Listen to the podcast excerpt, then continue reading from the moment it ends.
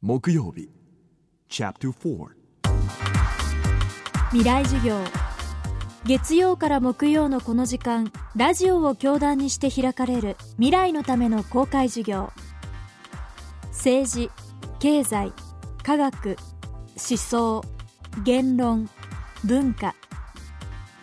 さまざまなジャンルの指揮者の方々が毎週週替わりで教壇に立って講義を行います。今週は昨年11月5日に放送した FM フェスティバル2011未来授業復興スペシャル in 仙台の講義の模様をダイジェストでお届けしています。講師は脚本家の内館真紀子さんです。東北にゆかりのある作家として震災後は復興構想会議の委員を務める内館真紀子さん。復興地仙台で東北に暮らす大学生に向けて行った講義のタイトルは逆境からの復興です。未来授業4時間目。テーマは生きるための言葉。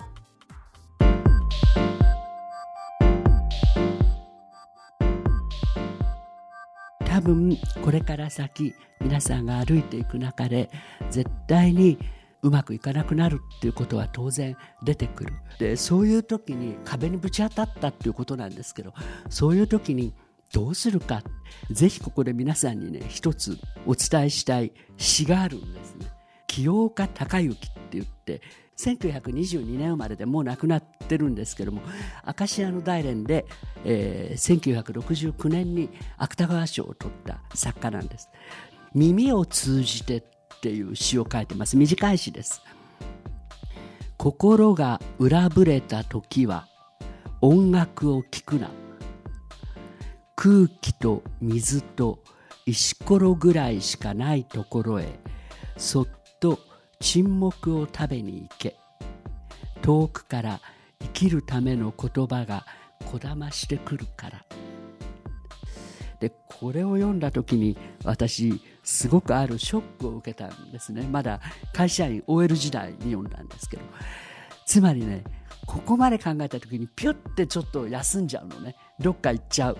でそこであの気分転換していい状態になればいいですけれどももう一息考えた方がもしかしたら窓が開いたっていうことってあるんですね。